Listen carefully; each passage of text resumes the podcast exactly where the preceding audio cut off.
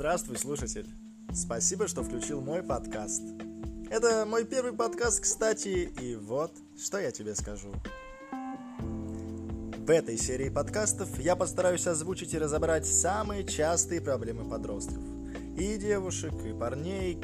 Конечно, я не то чтобы предсказатель, и я не могу знать всех подробностей твоей ситуации и проблемы. Я буду говорить лишь о том, через что прошел сам. Ах да, я же забыл представиться, хотя так неинтересно. Давай ты будешь называть меня просто другом. Я буду тем самым другом, который толком ничего не знает, но дает такие советы, которые спасают в любой ситуации.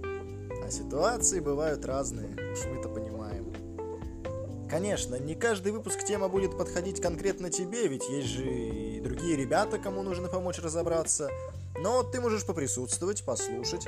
Мало ли, вдруг я скажу что-нибудь умное или даже мудрое. Запишешь, повесишь на стеночку и будешь каждый день видеть мои слова. Ну прикольно же. А когда кто-нибудь спросит, чья цитата, ты спокойно так ответишь, мол, да, друг сморозил как-то. Предупрежу, что разобраться в большой проблеме в течение 10-минутного подкаста, мягко говоря, сложно.